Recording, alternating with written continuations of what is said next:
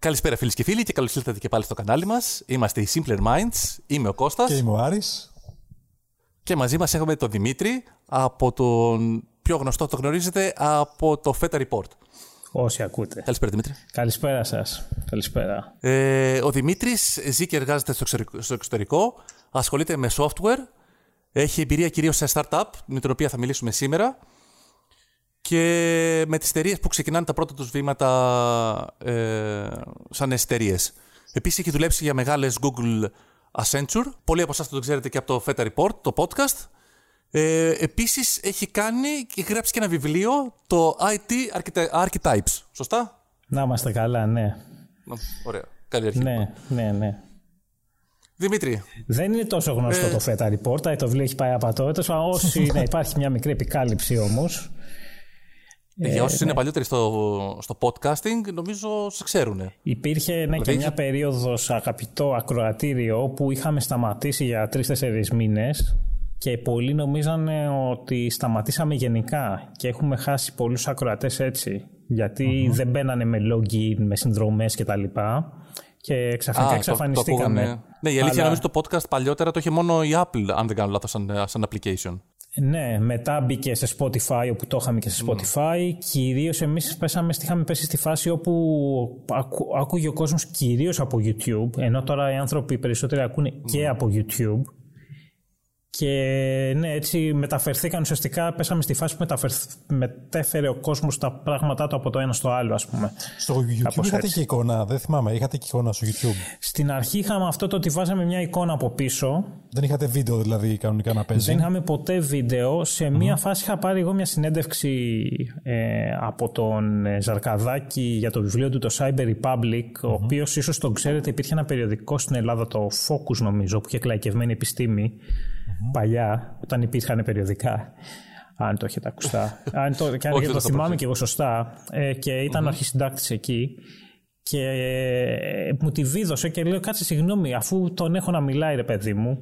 Απλά πήρα το βίντεο και το έριξα. Και αυτό άρεσε σε κάποιους ανθρώπους. Και μία άλλη φορά είχα βάλει. Ήταν ένα, ήταν ένα επεισόδιο που είχαμε πάρει από. Τους, από τα παιδιά που βγάζουν το Επίφανη, ένα κόμικ που αυτό εντάξει mm-hmm. υπάρχει αυτή τη στιγμή, νομίζω βγάζει και μεθαύριο από που ηχογραφούμε τώρα, βγαίνει αύριο. Αλήθεια. Ε, το εκτοτεύχος. Και είχα βάλει εικόνες τη μία μετά την άλλη και ήρθανε, ήρθε κάποιος φίλος μου και μου είπε: το βλέπω, το έβαλα, είναι η πρώτη φορά που το βάλα σε μεγάλη οθόνη. Ορίστε, με εικόνες. Και τσίμπησα από εκεί και άρχισα mm. να παίζω με βίντεο. Το τελευταίο επεισόδιο που έχουμε βγάλει με τον διεθνολόγο Σωτήριο Δρόκαλη είναι το αγαπημένο μου μέχρι στιγμής. Και mm-hmm. έχει πολύ βίντεο, δηλαδή έχει τους αυτούς μας σε κάδρα, έχει χάρτες να μπαινοβγαίνουν. δηλαδή έχεις βάλει κάτι... Αυτό που είναι με το Game of Thrones, δεν λες? Ναι, ναι. Ah, okay. Μπράβο. Έχεις βάλει δηλαδή κάτι, να... κάτι που έχεις φτιάξει με εικόνες και όπως ας πούμε σαν το Μάικιους, ένα παράδειγμα. Με το, περίπου, το, ναι, το, ναι, το ουσιαστικά ναι, έχω, έχω, από το Μάικιους αυτό που έχω πάρει είναι ότι ενώ μιλάμε μερικές φορές, ξέρω εγώ, και εμ, εμφανίζω μερικά memes για δύο τρία ναι, ναι, ναι, ναι. δευτερόλεπτα. Οπότε άμα είσαι λίγο χαλαρός και το κοιτάς. ναι, ναι, ναι. Πετάγεται και λες, ουπ, κάτσε να το πάω λίγο πίσω, ας πούμε.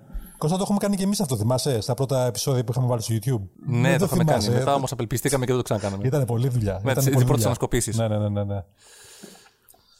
Πάμε λοιπόν. Σήμερα θα μιλήσουμε με τον Δημήτρη για startups. Να μας πεις με απλά λόγια τι είναι startup και ξεκινάμε με την πιο απλή ερώτηση: τι εννοούμε startup? Λοιπόν, παλιά έδινα μια πολύ τέτοιο copy-paste response. Την είχα, ξέρω εγώ, έτσι απάντηση την είχα εδώ. Έχει αλλάξει τώρα, δηλαδή. Το πρόβλημα, πούμε το πρόβλημα πρώτα, ότι συνήθως ο, ο, ο κάθε ένας ορίζει τη startup με βάση το τι πουλάει. Uh-huh.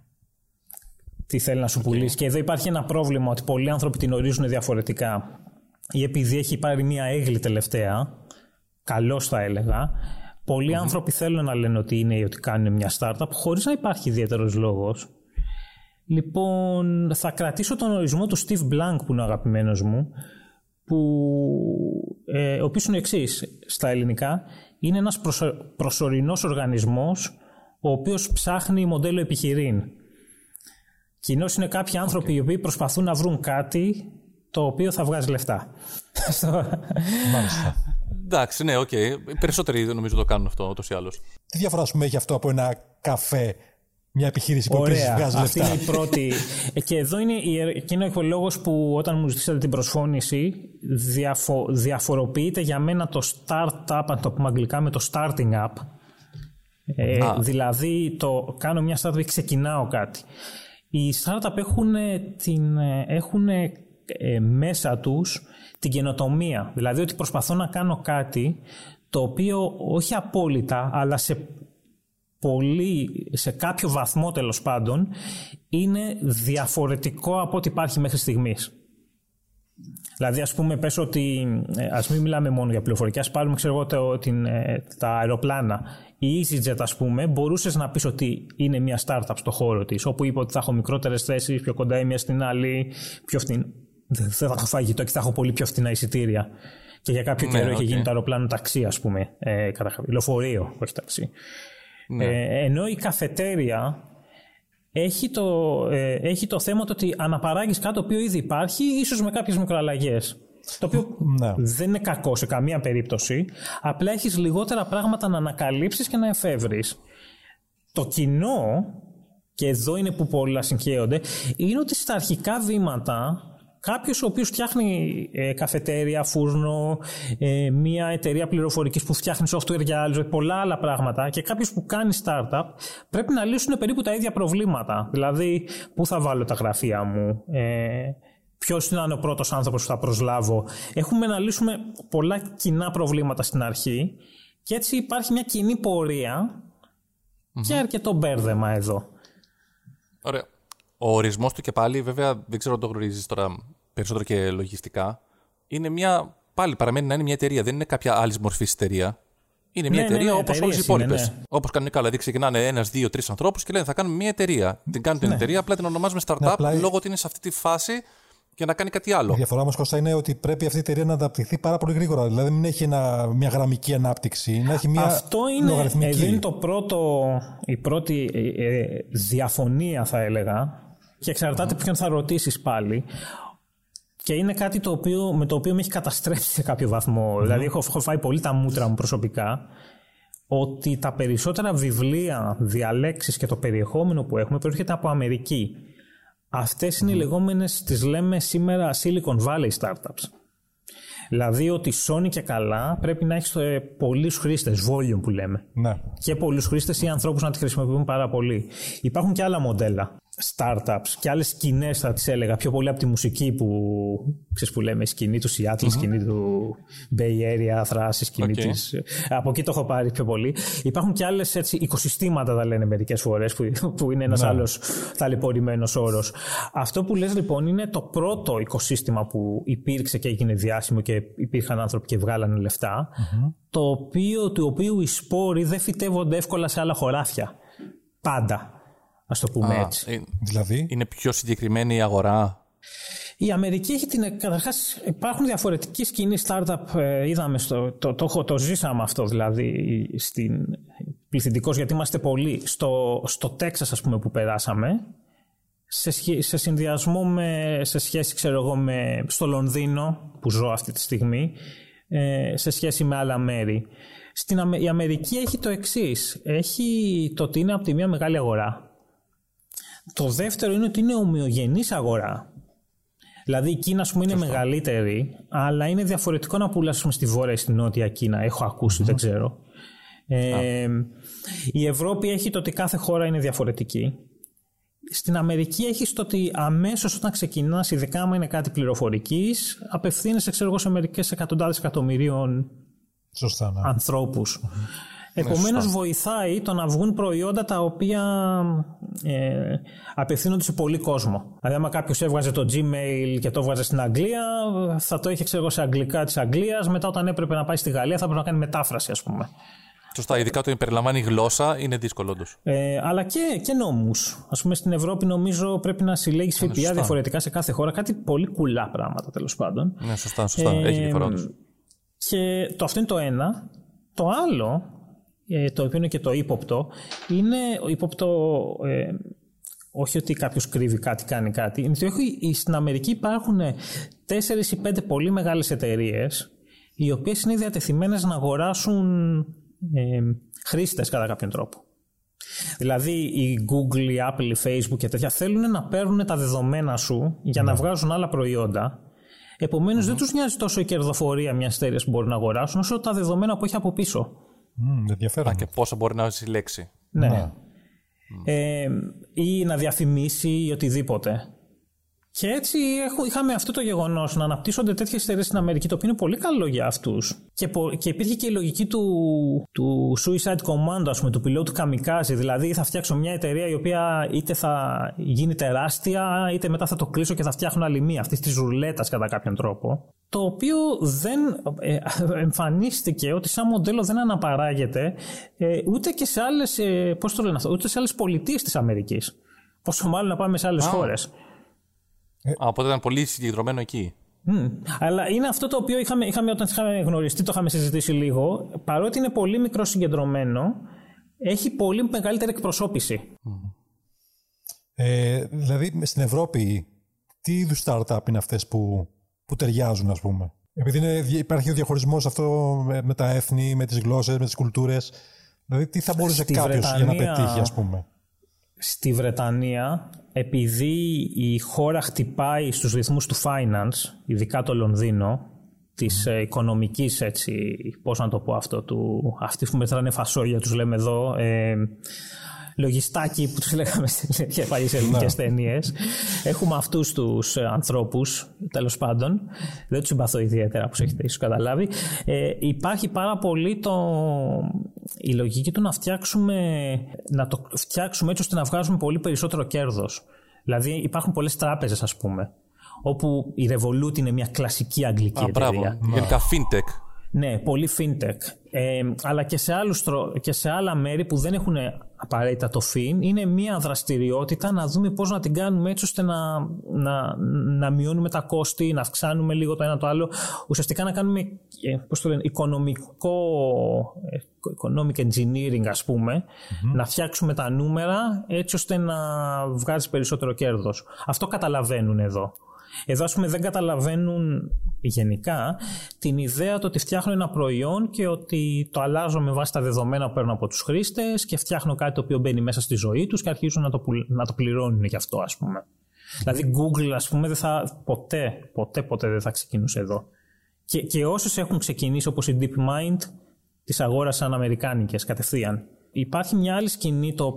η οποία ε, είναι κοντά μας γεωγραφικά και τελευταία είναι και πολιτισμικά, είναι αυτή του Ισραήλ. Uh-huh. Όπου το Ισραήλ, ε, και έχω ένα φίλο μου Εβραίο, ο οποίος λέει ότι το, το βρίσκει κάπως συγκυριακό, έχουν την ιδέα το ότι φτιάχνουν μια τεχνολογία, επειδή έχουν μια μονάδα στο στρατό, αν την έχετε ακουστά, η οποία παράγει τεχνολογία, ναι. αν ε, τέτοιο, ε, φτιάχνουν μια τεχνολογία, τη φτάνουν στο επίπεδο που γίνεται τόσο ανεπτυγμένη όσο δεν πάει άλλο, και ναι. μετά αρχίζουν να την πουλάνε.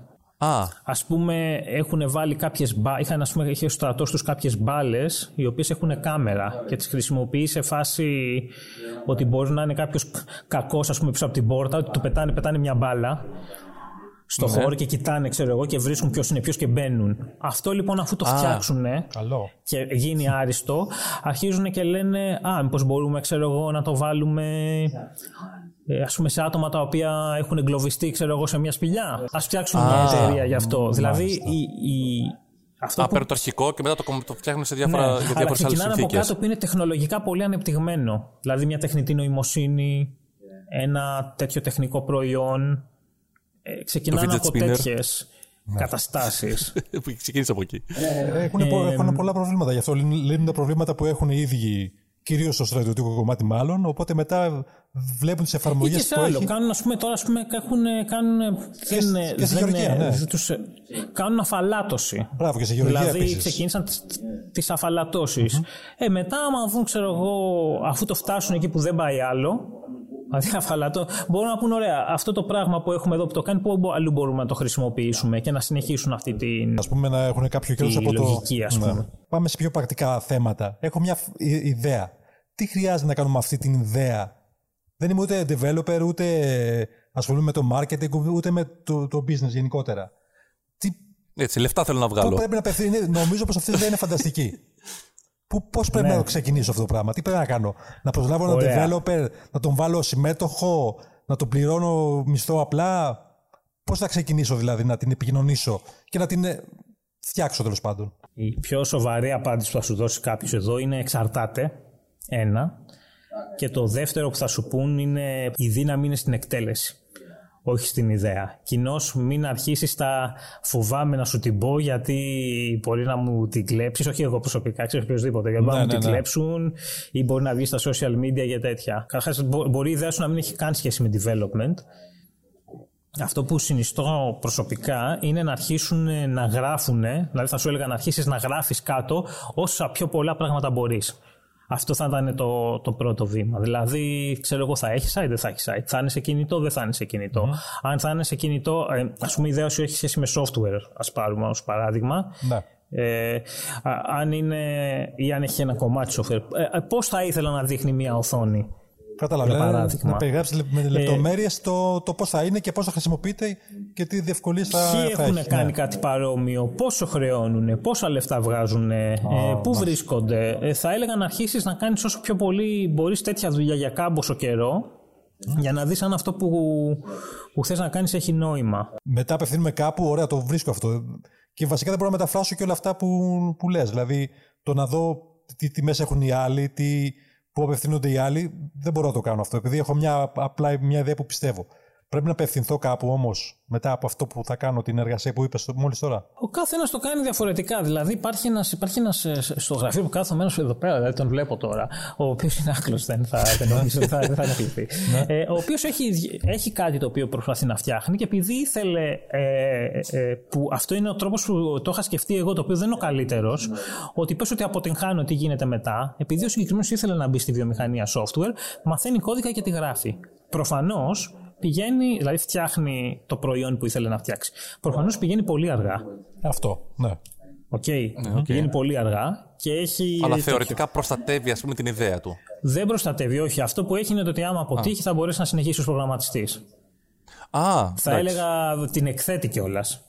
Γιατί ουσιαστικά Α. αργεί και μπορεί να χάσει ευκαιρίες. Είναι, είναι αυτό το, το τέτοιο. Τώρα, αυτό που παλιά, όχι παλιά, αυτό που είχε βγει να, για να γίνει, ότι από ένα σημείο και μετά που είσαι περίπου σίγουρος στο τι προϊόν έχει γίνει, υπήρχε η λογική που λέει φτιάξε ένα site και έτσι ξεκινήσαμε κι εμείς ε, στην τελευταία startup που δεν είναι πλέον startup γιατί την πουλήσαμε. Φτιάξε ένα site το οποίο θα περιγράφει τι γίνεται και ζήτα από ανθρώπους να σου δώσουν το email τους. Mm-hmm. Και μετά πήγαινε και αγόρασε διαφημίσεις οι οποίες θα δείχνουν εκεί πέρα για να δεις αν υπάρχει ενδιαφέρον. Α, δηλαδή απλά ένα, ένα newsletter να ζητάς στο email να, αν κάποιος ενδιαφέρεται ουσιαστικά. Ναι.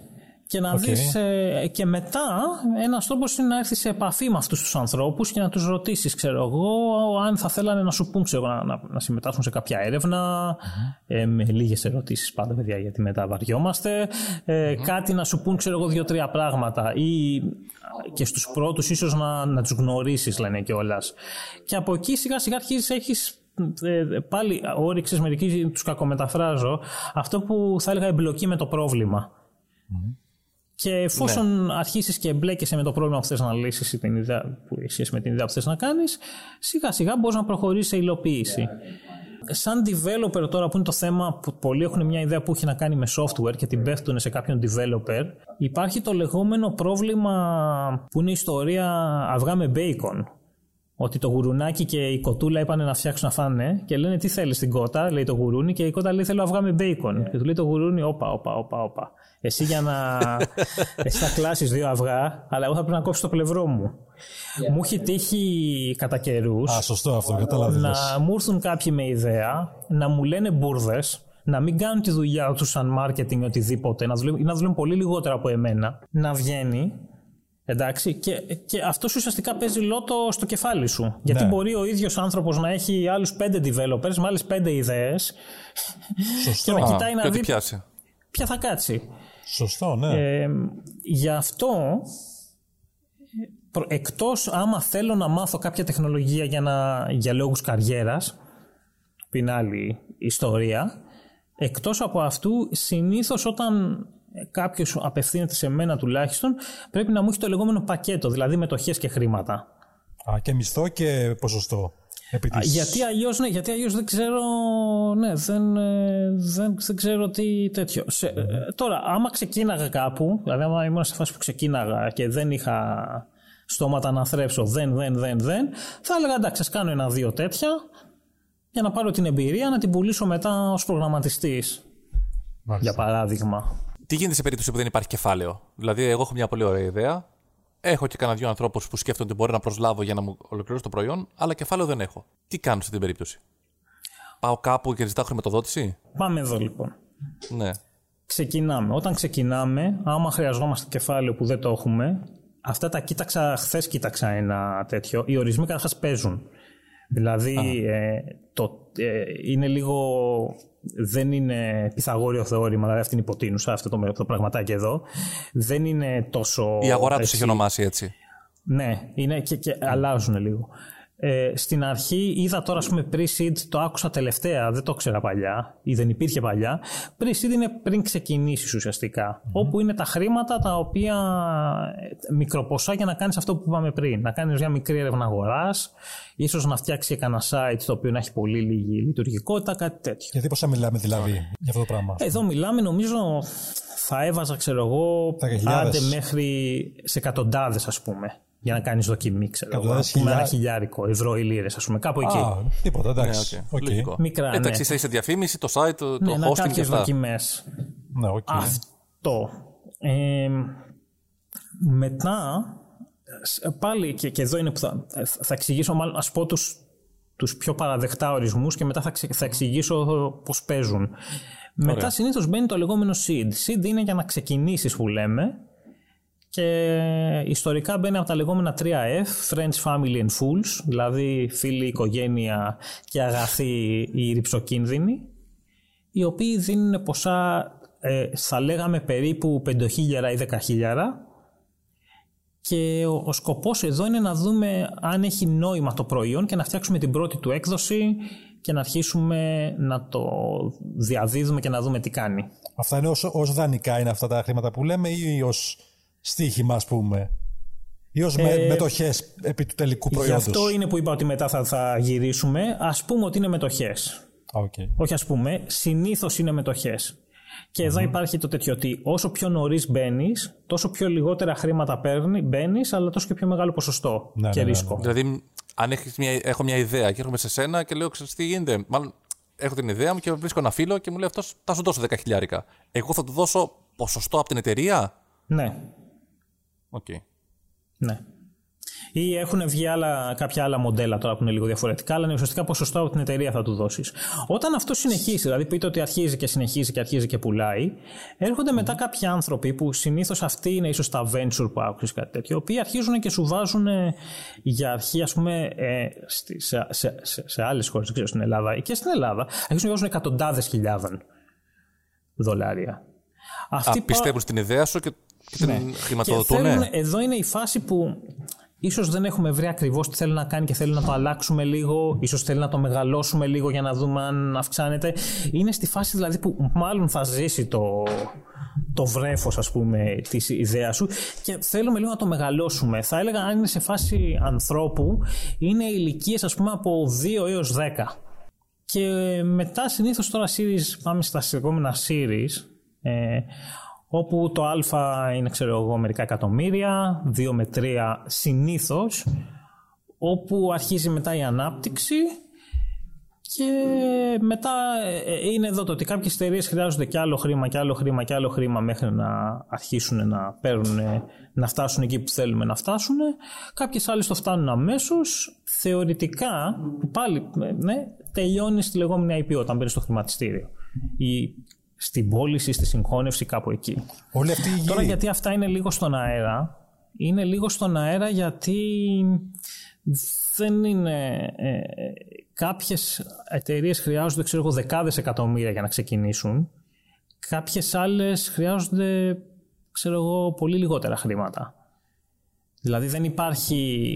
Ε, έχει να κάνει με το τι κάνεις πάρα πολύ. Δεν υπάρχει ένας κανόνας που σου λέει ότι θες τόσα, ας πούμε.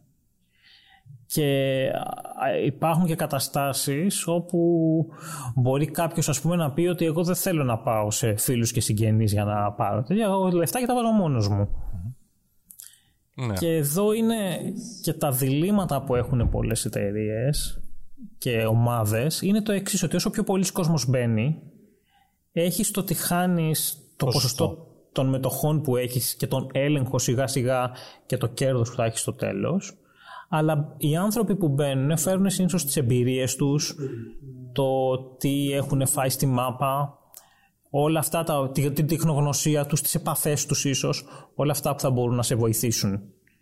Επομένως εδώ έχουμε και κόσμο ο οποίος μπαίνει, βάζει άλλο κόσμο μέσα. Υπάρχει ας πούμε μια, ένα ωραίο podcast με τον Γαβαλά που, που του λένε θέλουμε να σε advisor και του δίνουν μετοχές κατευθείαν χωρίς να τους ζητήσουν καν χρήματα. Είναι γιατί θέλουν την οπτική του γωνία που συμβαίνει yeah. σε κάποιους ah. ανθρώπους. Okay, okay. Και εδώ είναι το άλλο, ότι μπορεί να, να έχεις χρήματα, αλλά να πεις όχι, θα βάλω κι άλλους για να πάρω τις, την εμπειρία τους, τέλος πάντων, να το συνοψίσουμε σε μια λέξη. Δηλαδή κάθε φορά που μπαίνουν κάποια χρήματα, δηλαδή στον πρώτο γύρο, δεύτερο γύρο, αυτά μεταφράζονται σε ποσοστά επί των μετοχές, δηλαδή που, που παρα, ναι, παροχωρούνται. Ναι, ναι, ναι. Ναι, ναι, δηλαδή ναι, κάθε, κάθε φορά ναι. γίνεται κάτι τέτοιο. Δηλαδή, στον πρώτο γύρο έχουμε ας πούμε τριάντα τοις εκατό, στο δεύτερο πάμε π.χ. σαράντα τοις εκατό κτλ.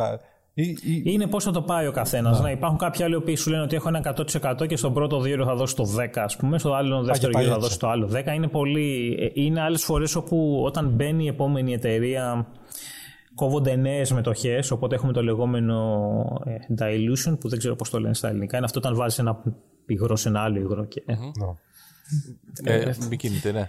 Ναι, και μικραίνει το ποσοστό των πραγμάτων που έχεις, ξέρω ναι, ναι, ναι. Στο, στο τέτοιο.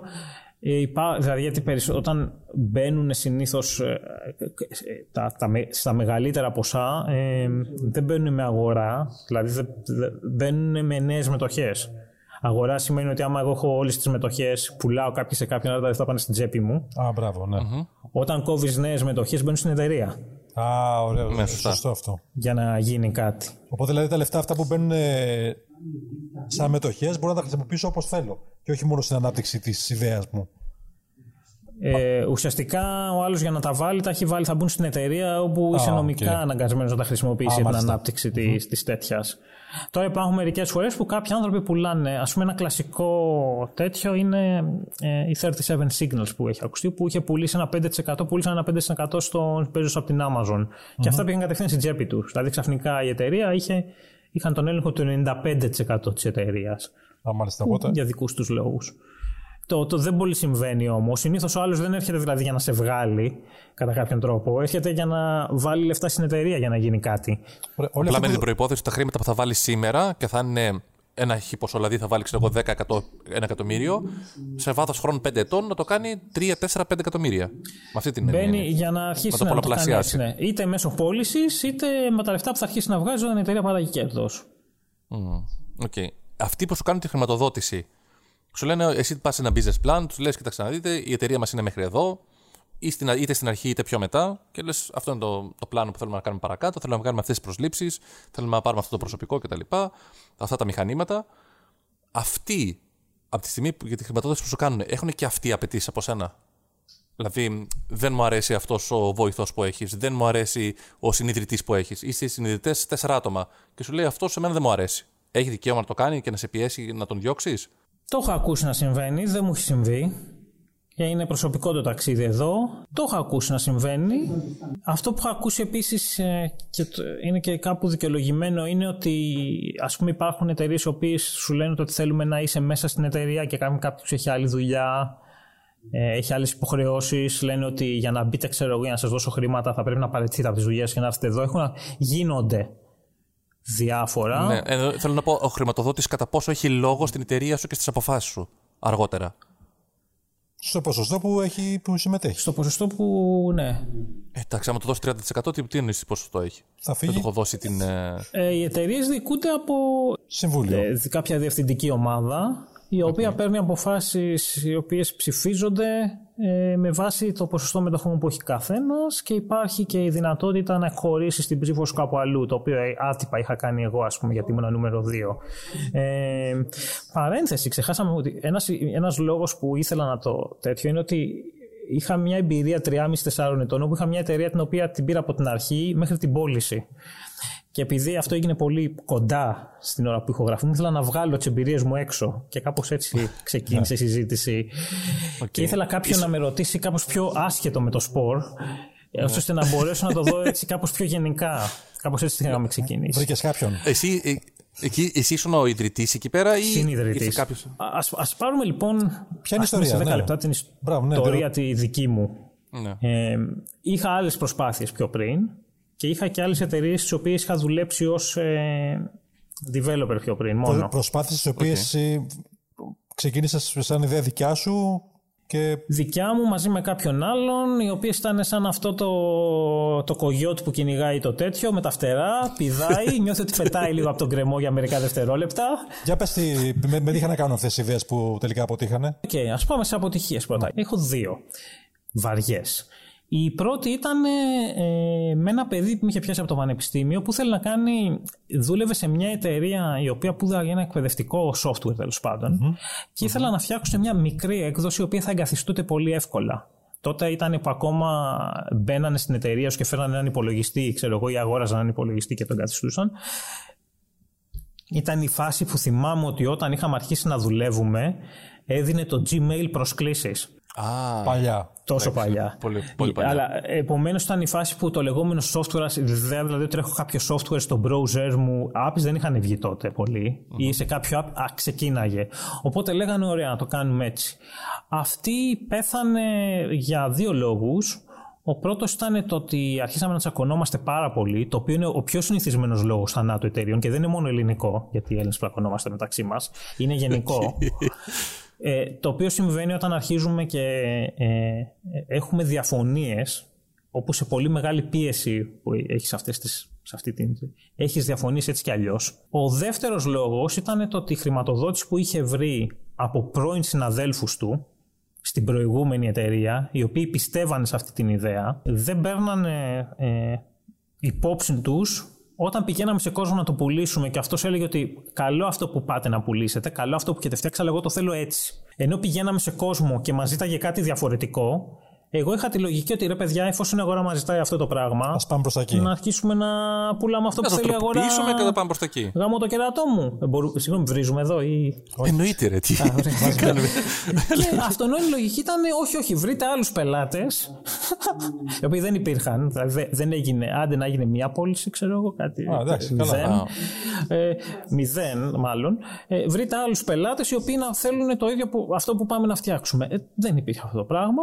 Ε, αυτά τα δύο. Τη φουντάρανε. Σιγά-σιγά. Ναι. ναι. Αναγκαστικά οδηγήθηκε σε, σε μαρασμό. Η δεύτερη τέτοιο που έφαγε φούντο ήταν το ότι, που είναι το λεγόμενο product market fit, ήταν ότι μη είχε προσεγγίσει κάποιος τέλος πάντων να φτιάξουμε ε, μία πλατφόρμα η οποία θα έφερνε μαζί. Η ιδέα ήταν τότε άτομα τα οποία θα θέλουν να μάθουν ένα μουσικό όργανο, ε, κάτι, κάτι καλλιτεχνικό τέλος πάντων, με άτομα που θα θέλανε να το μάθουν και είχαμε βρει ότι υπήρχε έτσι κάποιο κενό ας πούμε ή ότι άλλοι γνωρίζανε κόσμο, άνθρωποι θέλανε κάτι εντελώς κουλό, γνωρίζανε κόσμο μέσω ίντερνετ. Κάναμε κάποια πράγματα εκεί, δηλαδή πήγε καλύτερα από το προηγούμενο. Διαπιστώσαμε και, και ήταν η πρώτη φορά που ήρθα σε επαφή και με τον κόσμο του Λονδίνου mm-hmm. και είχα εκνευριστεί πάρα πολύ, είχα έντονο πρόβλημα νεύρων τότε, ότι διαπιστώσαμε δύο πράγματα, ότι φτιάχναμε λάθος προϊόν, δηλαδή δεν είχε τόσο πολύ οικονομικό ενδιαφέρον mm-hmm. γιατί ήταν κάτι απευθυνόταν πιο πολύ σε χόμπι. Το δεύτερο ήταν το ότι με το που η εταιρεία πέθανε εντός εισαγωγικών, με προσέλαβε μια άλλη εταιρεία για να φτιάξω ακριβώς το ίδιο προϊόν για κάτι παρόμοιο. Το οποίο πήγε καλύτερα από πριν. Το οποίο ναι, αυτή ήταν, πουλάγε κανονικά ναι. το άλλο. Ε, ουσιαστικά ξαναέφτασε. Αντέγραψα, αντέγραψα τον εαυτό μου, γιατί δεν mm-hmm. μπορούσα να πάρω τον κώδικα έτσι όπως ήταν λόγω πνευματικών δικαιωμάτων κτλ. Και είναι ένα άλλο θέμα που υπάρχει, το ότι οι εντός επενδυτές που βρίσκαμε δεν είχε κάποιος τη σοφία να πει ότι ρε παιδιά, όλοι φτιάχνουν ένα marketplace τώρα. Μήπως αντί να φτιάχνετε marketplace για κάτι κουλό, να φτιάξετε ένα marketplace για κάτι άλλο. Το οποίο έχουμε δει να συμβαίνει σε άλλες χώρες.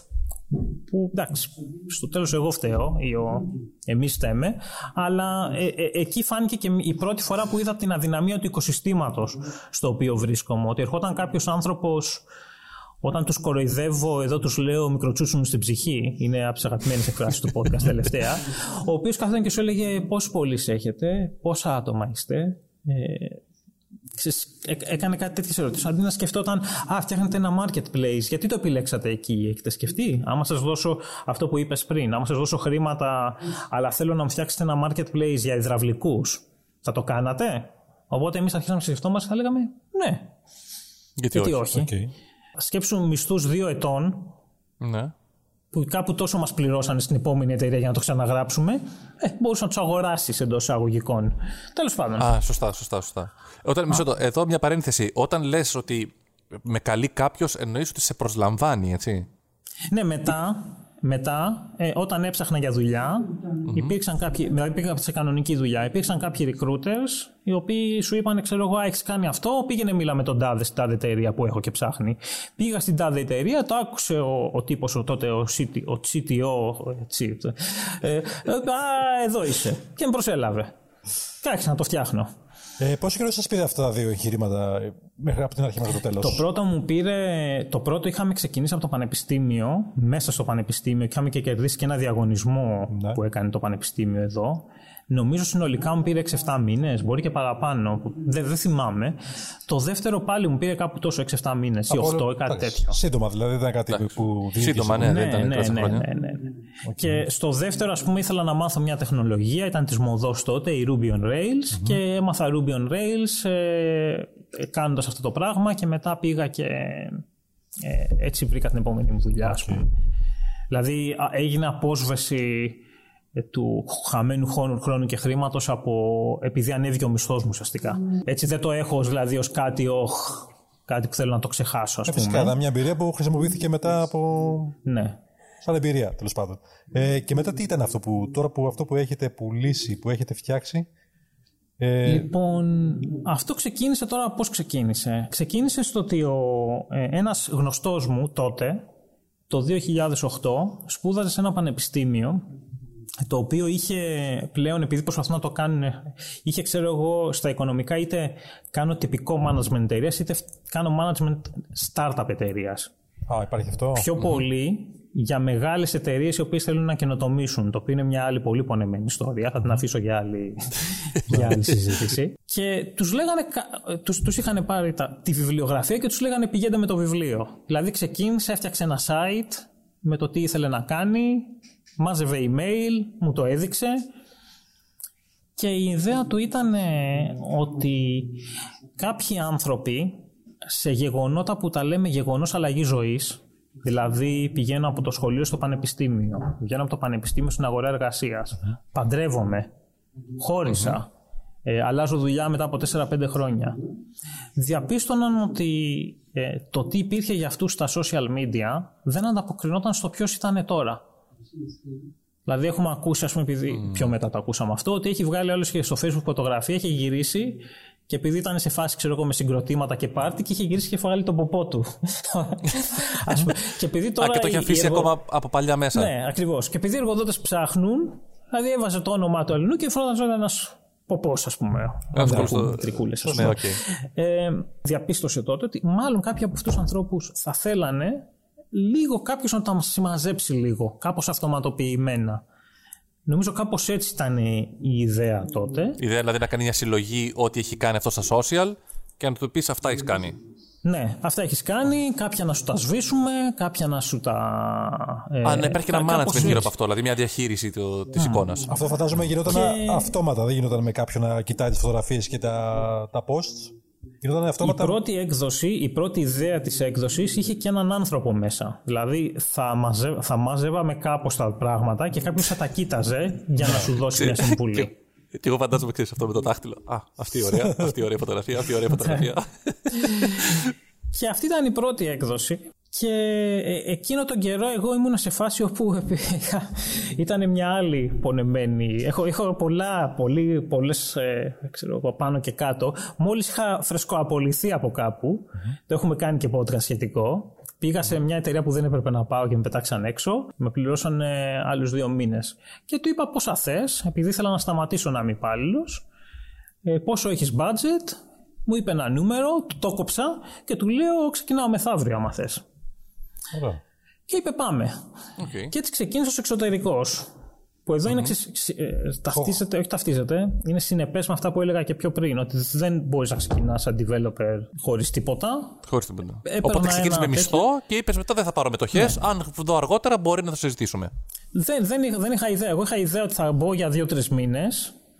Θα, θα του φτιάξω κάτι, θα, θα μάθω κάποια πράγματα για να μπορέσω να πω στον επόμενο ότι ήθελα να γίνω contractor. Να πω ότι να έχω κάνει αυτό, ας πούμε, το τελευταίο mm-hmm. μου πράγμα και να προχωρήσω. Και εκείνο τον καιρό, λοιπόν, είδαμε το ότι ενώ το δοκιμάζαμε, πήγαινε, δηλαδή είχε ανταπόκριση από τους συμφοιτητές του και από άλλους απ' έξω. Mm-hmm. Και επίσης είχε και ανταπόκριση που είχαμε ξεχάσει να το πούμε και πριν από recruiters, οι οποίοι πουλάνε τον άνθρωπο σε εταιρείες ουσιαστικά. Παίρνουν ένα μεγάλο ποσοστό. Παίρνανε νομίζω τριάντα τοις εκατό του μισθού ιστορικά. Α, επομένως τόσο... δεν θα είχαν πρόβλημα να επενδύσουν ένα ποσό. Δηλαδή, άμα είναι κάποιον να τον πουλήσεις εντός εισαγωγικών, να τον βάλεις μέσα στη Morgan Stanley και θα πάρει εκατό χιλιάρικα τον πρώτο χρόνο, θα πάρεις τριάντα, ε, μπορείς να δώσεις ένα χιλιάρικο για να κατά μέσο όρο. Το φτιάξεις. Σε κάποιον να τον φτιάξεις λίγο. Ναι, ναι. Και ξεκινήσαμε να φτιάχνουμε αυτό το, το πράγμα τέλος πάντων στην πρώτη, στην πρώτη του έκδοση με σκοπό αυτή την αγορά αρχικά. Και κάπου εκεί ε, συνέβηκαν δύο πράγματα. Το ένα ήταν το ότι είδαμε το ότι υπήρχε μεγαλύτερη ανάγκη για τέτοιου τύπου υπηρεσίες. Άρα θα έπρεπε να το ανοίξουμε το προϊόν, να το κάνουμε πιο φτηνό, πιο... επειδή είχαμε στην αρχή, ξέρω, λέγαμε ξέρω, τριακόσιες λίρες το άτομο. Ήταν μια τέτοια λογική. Mm-hmm. Ότι θα έπρεπε να το ανοίξουμε. Στην άλλη ήταν ότι ενώ είχα μπει εγώ για δύο τρεις μήνες, άρχισα να μένω παραπάνω. Ε, ήταν και μια προσωπική περίοδος όπου ε, ήταν η σύζυγός μου έγκυος, είχε γεννήσει σε κάποια φάση, ήμουνα στο σπίτι ή δούλευα από ένα γραφείο κοντά, δεν ήθελα να μπαίνω επειδή είμαι μια ώρα από το κέντρο, δεν ένιωθα άνετα να μπω στο τρένο και να πάω μια μισή ώρα μακριά είναι από το σπίτι με εκείνη τη στιγμή. Ναι, ναι, ναι, ναι, ναι. Επομένως παρότι υποαμοιβόμουν γιατί του είχα δώσει ένα πολύ γελίο πραγματικά ποσό. Βόλεψες. Ε, ναι, για, για, είναι, είναι, παρότι δεν τρέπομαι να λέω νούμερα, τρέπομαι να το πω, ας πούμε. Mm. Αλλά ήθελα να συνεχίσω να είμαι εκεί. Επομένως μπήκε στο μυαλό του η ιδέα ότι εντάξει, εφόσον τον έχω, δουλεύει, ε, μάλλον με ήξερε κιόλας, ε, εφόσον τα πάμε καλά το ένα το άλλο, μάλλον πρέπει να του δώσω μετοχές σε κάποια φάση, μόνο και μόνο γιατί δεν τον πληρώνω ουσιαστικά. Και εγώ ήθελα να παραμείνω γι' αυτό το λόγο. Κάπως έτσι μπήκε η ιδέα του ότι να γίνω co-founder ουσιαστικά. Και σε mm-hmm. κάποια φάση το κάναμε. Δηλαδή μου είπε θα γίνει και νομίζω από τη στιγμή που μου το υποσχέθηκε μέχρι τη στιγμή που τη πήρα, εδώ είναι και το θέμα εμπιστοσύνης. Πέρασε ένας χρόνος. Ah, δεν με ενοχλούσε. Okay. Δηλαδή yeah. δεν ήξερα ότι. Ίσως επειδή έχουμε και πολλούς κοινούς φίλους, ε, ήξερα ότι μπορώ να τον εμπιστευτώ. Και άμα δεν τον εμπιστευόμουν, να ξέρεις ότι να... είχαμε, ξέρεις, ε, ε, τέτοιο. Αλλά πήρα, πήρα κάποια ρίσκα τέλος πάντων. Δηλαδή η εταιρεία χωρίστηκε στη μέση με λίγα λόγια. Πήγε πενήντα πενήντα. Όχι στη μέση, επειδή έπαιρνα μισθό. Εδώ είναι το άλλο. Τι αν παίρνεις μισθό, δεν μπορείς να. Τέτοιο έχεις πολύ μειωμένο ρίσκο. Okay, ναι, σωστά. Ε, είναι ένα. Ε, τελευταία ξεκινάμε με τη φάση ότι σου δίνει ένα ποσοστό μετοχών και κάθε χρόνο ή κάθε εξάμηνο που κάνεις, αυτό το ποσοστό αυξάνεται. Θα σου προσθέτει λίγο. Δηλαδή ξεκινάς με το δέκα τοις εκατό, ξέρω εγώ, λέω νούμερο τώρα τυχαία και σου λέω ότι κάθε δίμηνο, κάθε μήνα παίρνεις ένα τοις εκατό παραπάνω, ας πούμε. Ε, πότε ξεκίνησε αυτό το ταξίδι, είπαμε. Πότε ξεκίνησε. Το δύο χιλιάδες δεκαοκτώ. Α, δεκαοκτώ, γιατί άκουσα δύο χιλιάδες οκτώ και λέω τότε ούτε καν. Όχι. Είχε... ούτε καν Facebook δηλαδή. Όχι, υπήρχε το Facebook σε πολύ χαμηλό επίπεδο από τώρα. Okay. Και ξεκινήσαμε έτσι. Η, η, η, η, εδώ είναι το άλλο. Το ότι επειδή ε, πήγε και κέρδισε σε έναν διαγωνισμό στο Τέξας, ο οποίος κέρδισε τριάντα χιλιάδες, είκοσι πέντε χιλιάδες δολάρια, τριάντα χιλιάδες δολάρια, mm-hmm. ένα ποσό ξέρω εγώ, το οποίο έκανε για το seed round. Okay. Δηλαδή, ας πούμε, το δικό μας seed round, που ουσιαστικά μάλλον πρέπει να πήγε σε μισθούς σε μένα κυρίως και προώθηση, το δικό μας seed round ήταν ε, δώρο. Έκατσε. Και ναι, κέρδισε έναν διαγωνισμό, μπήκε αυτό το χρήμα. Α, μπήκε κατευθείαν, οπότε πληρώθηκε μόνο του, δεν χρειάστηκε ναι. να στήσει από κάπου ε, αλλού. Γνώρισε κάποιον μέντορα, ο οποίος ε, μας γνώρισε και μας ξεχώρισε και σαν εταιρεία και σαν άτομα των άλλων, τον σι ι ο, όχι εμένα δεν με είχε γνωρίσει τότε, και αποφάσισε ότι αυτή η ομάδα και αυτοί οι άνθρωποι εδώ έχουν, έχουν μέλλον, μπορούμε να κάνουμε πράγματα. Επομένως μπήκε και αυτός μέσα, αυτός είχε μια πολύ καλή εξαγορά, οπότε έκανε άλλα πράγματα μετά. Mm-hmm. Και έτσι ήμασταν στην φάση το δύο χιλιάδες δεκαεννιά, ήμασταν στη φάση που ψάχναμε χρηματοδοτήσεις για να το αναπτύξουμε, αλλά ταυτόχρονα αλλάζαμε το προϊόν συνέχεια ώστε να μπορεί να απευθυνθεί σε περισσότερο κόσμο. Mm. Δηλαδή βγάλαμε το ότι κάποιος σου κοιτάει το τι έχεις κάνει και σου βγάλει τέτοια, ήταν ό,τι μπορούμε να κάνουμε αυτοματοποιημένο. Α, μάλιστα. Πιο εύκολα. Για παράδειγμα. Και για πόσο, πόσο βάση πελατεία μιλάμε, για, για πόσο κόσμο μιλάμε? Δηλαδή την πρώτη χρονιά πόσο είχατε? Ε, δεύτερη... Στην αρχή νομίζω ήταν μερικές, δηλαδή στην πολύ αρχή, επειδή από ένα σημείο και μετά δεν τα πολύ κοίταγα, ήταν μερικές δεκάδες ή εκατοντάδες άτομα που μπαίναν από διαφημίσεις. Από ποιες περιοχές, ε, Αμερική, Ευρώπη? Ε, Αγγλία. Αγγλία και Αμερική, ναι, okay. Κυρίως. Είχαμε και κάποιες διαφημίσεις, πέφτανε, δεν ξέρω πώς. Είχαμε, ξέρω εγώ, δύο-τρεις χρήστες οι οποίοι από τη Μαλαισία, ας πούμε, ξαφνικά. Δηλαδή είχαμε κάτι πράγματα εντελώς, κάτι Άπωνες, ας πούμε, κάτι ε, εννοείται καλοδεχούμενοι, εννοείται, κάτι Εβραίοι, αλλά λες από πού ήρθατε, ρε? ε, Και ψάχνανε στο ίντερνετ μόνοι τους και βγαίναμε, ξέρω εγώ, στην πρώτη σελίδα, στη δεύτερη στις αναζητήσεις και τα κοιτάγανε όλα, τους αρέσαμε εμείς πιο πολύ, είχε, είχε και αυτή την... Ε, επειδή τους ρώταγε μετά και λες, οκ. Okay. Και αυτό που έφτασε, λέει τώρα, ας πούμε, πέρσι, πριν, πριν γίνει η πώληση, το exit που, που είπαμε, ε, για τι βάση μιλάμε, πού έχει φτάσει? Αυτό το οποίο έγινε το δεκαεννιά ήταν το ότι διαπιστώσαμε επίσης ότι μόνο και μόνο το κοιτά το social media τελεία και κυρίως τα κοιτάω προς τα πίσω, δηλαδή κοιτάω τι έχεις κάνει, όχι και το τι θα κάνεις, mm-hmm. Mm-hmm. ως μόνο του δεν πουλούσε πολύ και είχαμε αποφασίσει να βάλουμε και κάτι άλλο. Και εκεί ήταν που είχαμε αρχίσει να μπαίνουμε στην, στη λεγόμενη ιδιωτικότητα. Δηλαδή, να το πω ευγενικά, πώς να παίρνεις προφυλάξεις στο διαδίκτυο. Δηλαδή, να έχεις, επειδή είχαμε διάφορα, είχαμε τα leaks που είχαν αρχίσει, ας πούμε, να κλείνεις την κάμερά σου, να λέγαμε στους χρηστές, κλείστε την κάμερά σας, αγοράστε κάποιο βι πι εν, που ήταν η ιδέα, που πρέπει να μεταπουλούμε και εμείς βι πι εν. Κάντε, χρησιμοποιήστε σωστά passwords. Ε, είχαμε και, και εκεί φάγαμε και την πρώτη...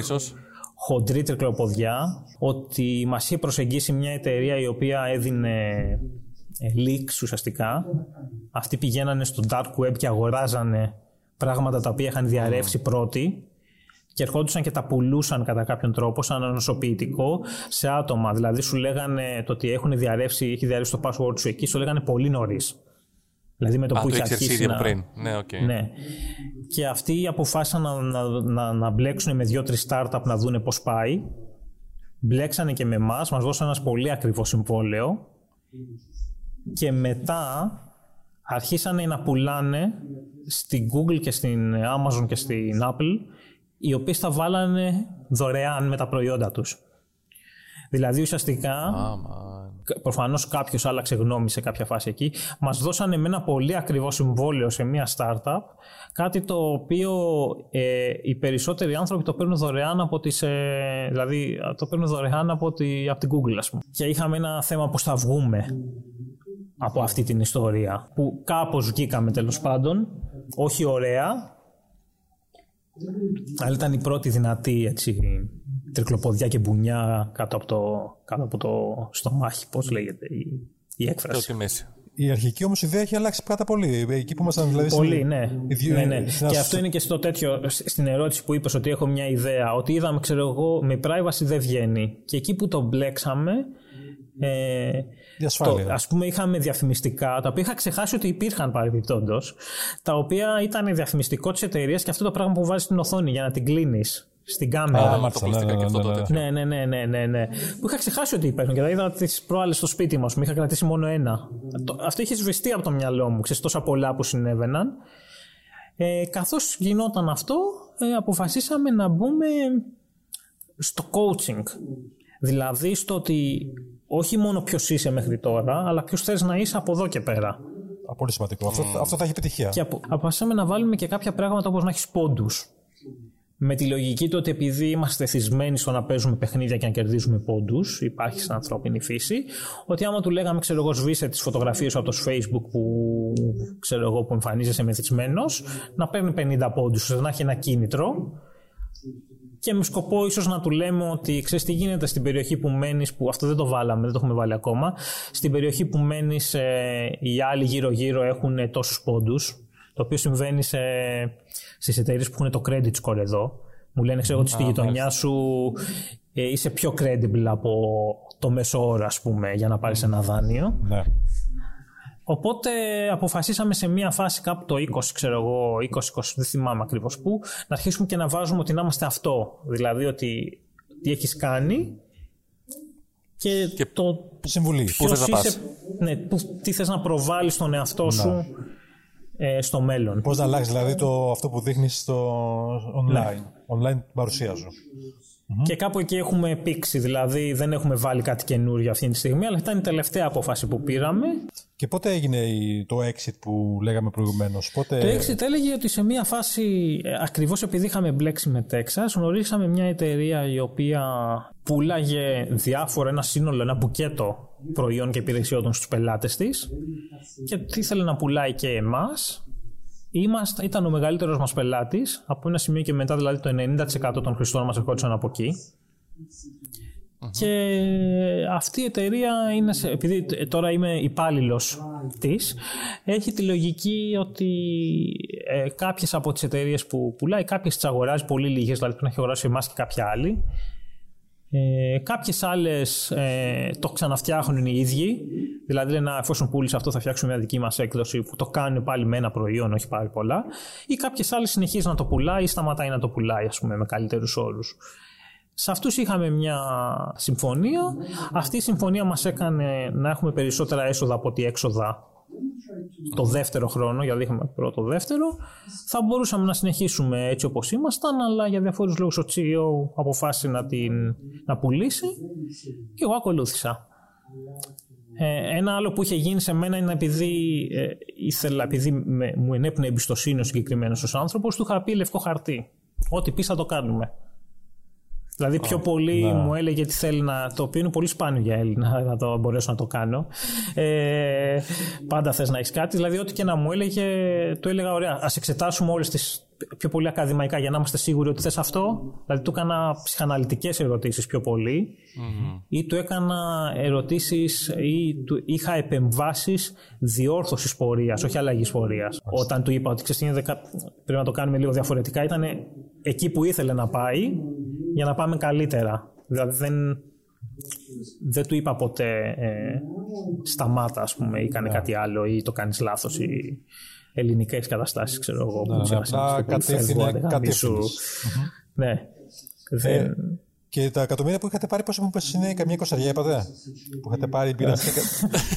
Θα ήθελα, ναι. Λιγότερα. Ε, τι. Είναι λιγότερα. Ήταν λιγότερα, ναι. Δεν, είναι, γι' αυτό και το λέω και mini exit. Ε, στις οποίες, όπως γίνεται σε αυτές τις περιπτώσεις, α, άλλο, είναι το ότι με τις μετοχές που λέγαμε, εμείς όταν στους επενδυτές που είχαν μπει δεν τους δίναμε μετοχές, τους δίναμε υπόσχεση μετοχών. Που είναι πολύ ενδιαφέρον. Πω, πω, πω. Δεν, δεν, δεν μπορώ να το σκεφτώ καθόλου αυτό. Ναι, τι δηλαδή έχεις το εξής, παιδί μου. Πες ότι η εταιρεία, ότι μπαίνω εγώ και σου λέω θα σου δώσω ένα ευρώ. Εντάξει, πόσες μετοχές παίρνω. Εκείνη τη στιγμή πρέπει να σκεφτείς πόσο αξίζει η εταιρεία σου. Αλλά δεν έχεις την πληροφόρηση πόσο είναι αυτό. Α, μάλιστα. Επομένως, λοιπόν, τους λέγαμε το εξής. Θα μας δώσετε τέτοιο, θα τα πάρουμε υπό μορφή δανείου. Ναι. Ε, είναι convertible, λέγεται, και έχει αρχίσει και παίζει πολύ τώρα. Και όταν κάνουμε Series A, επειδή τότε θα έχουμε όλη την πληροφορία, κυρίως και γιατί θα εμφανιστεί κάποιος και θα μας την κάνει, ε, τότε θα, θα πάρετε τα λεφτά που έχετε βάλει σαν δάνειο με επιτόκιο πολύ καλό σε μετοχές. Α, δίκιο ακούγεται, πολύ δίκιο. Και ναι. Σωστό. Okay. Ναι, ναι. Και υπήρχε ωραία, και ε, ρήτρα close, δεν ξέρω το, τον, τον όρο, ότι άμα πουλήσουμε την εταιρεία, οπότε δεν, μπο, δεν θα γίνει αυτή η δουλειά, θα τα πάρετε, νομίζω, να είναι διπλάσια. Τίμιο. Για να εξαγοραστεί. Ναι. Ναι. Δηλαδή okay. οι, οι άνθρωποι οι οποίοι μπήκανε πήραν τα λεφτά τους επί δύο.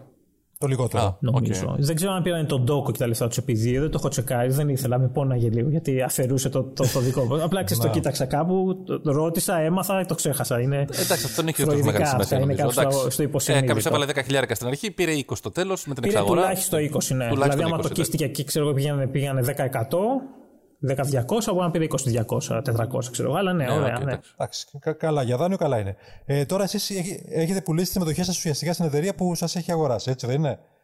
Εσείς σε αυτή την εταιρεία εργάζεστε τώρα με μισθό? Ναι, ναι, ναι. Μας κάνουν πρόταση να μπούμε και να εργαστούμε με μισθό. Α, δε, οπότε δε... Την οποία αποδεχτήκαμε, ήταν αναγκαστικά κιόλας, γιατί κάποιος πρέπει, ξέρεις, κάποιος, κάποιος πρέπει να κρατάει το, τη γαλέρα. Να... Σωστό, σωστό. Ξέρεις, που κάθε... Για κάποιο διάστημα. Και τώρα θα είμαι σε φάση όπου ξεσ... προσπαθώ να. Στην αρχή έλεγα, με το που μπήκα ήμουνα σε φάση ωραία. Πού μπορώ να φύγω να κάνω την επόμενη τώρα. Τι σκέφτεσαι τώρα? Τώρα είμαι σε φάση ας, καθ... ας καθίσω λίγο, να δούμε πώς θα πάει και έχοντας και το κομμάτι ε, να, να κάνω κάτι άλλο. Το οποίο έχει αυτό το θέμα ότι όσο περνάει ο καιρός, αρχίζω και ξεχνάω τα προηγούμενα και ασχολούμαι με το που είμαι τώρα, ας πούμε. Δηλαδή, και αυτός είναι ένας λόγος που ήθελα να κάνουμε αυτή τη συζήτηση κοντά, γιατί πραγματικά οι μνήμες φεύγουν.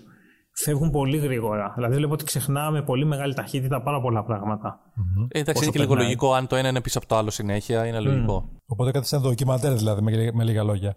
Ε, ναι, ναι, ναι. ναι. Δημήτρη, να σε ρωτήσω κάτι. Από τις ελληνικές startup, τι, τι ξεχωρίζεις τώρα τον τελευταίο καιρό?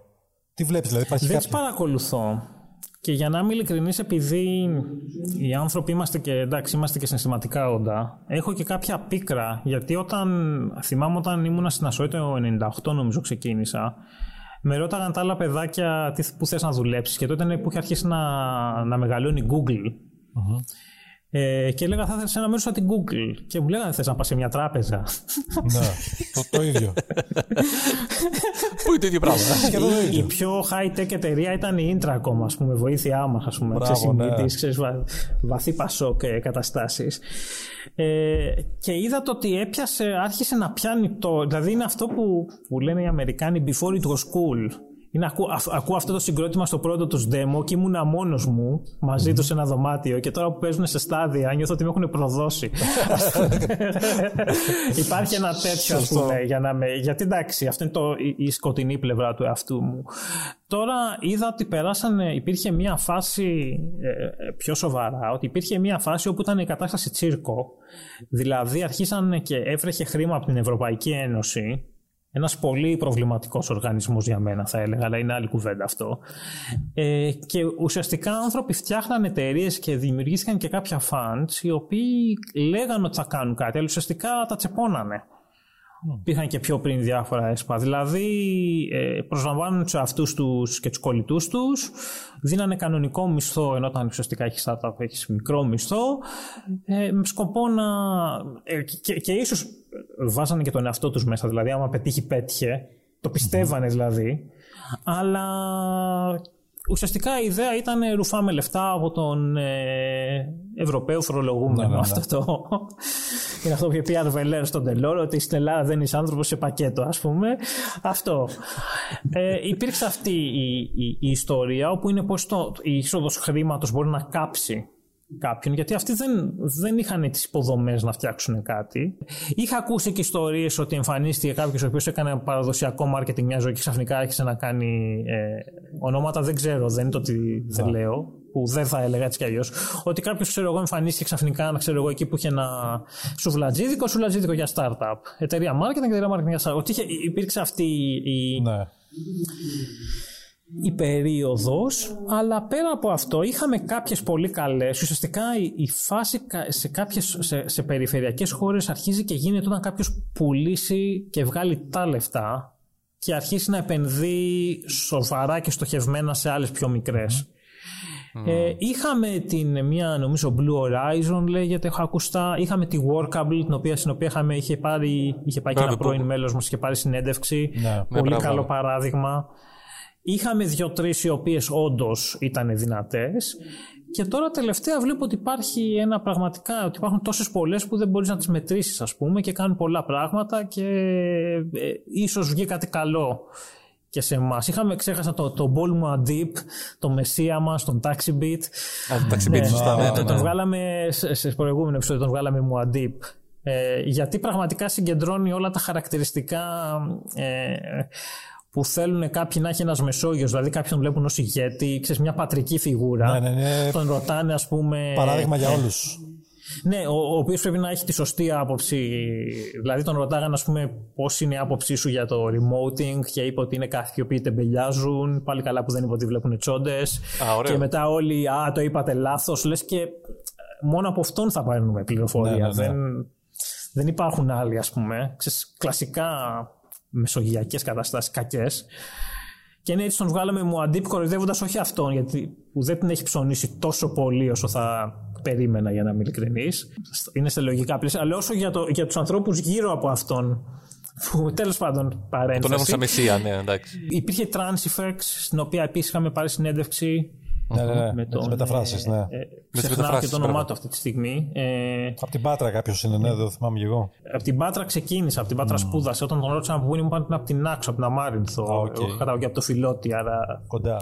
Γνωρίζω και πού είναι ο Αμάρινθος. Ναι. Και ναι, υπάρχουν, αλλά για να είμαι ειλικρινής, έχω μιλήσει και με μερικούς. Είχα δουλέψει και με έναν founder μίας. Για να είμαι ειλικρινής, νομίζω ότι μας πάει, ρε παιδί μου.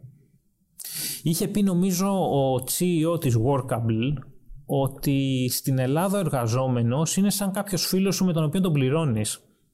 Και με την καλή και με την κακή έννοια. Μου το είχε πει αυτό ένας Ελληνοϊταλός επιχειρηματίας. Είχε πει ο Έλληνας είναι ο καλύτερος εργαζόμενος μέχρι τη στιγμή που θα σου πει πώς να τρέχεις την εταιρεία σου. Σωστό. Ε, υπάρχει αυτό, δηλαδή, το ότι αν δώσεις σε κάποιον εντολές, επειδή οι εταιρείες θα πεθαίνουν πολύ εύκολα, άμα δώσεις λοιπόν σαν από κάποια διευθυντική θέση κάποια λάθος εντολή, θες κάποιος να σου πει αφεντικό, πώς δες παπαριές, ναι. Το οποίο ναι, okay. στην, στην αγγλοσαξονική κουλτούρα δεν υπάρχει.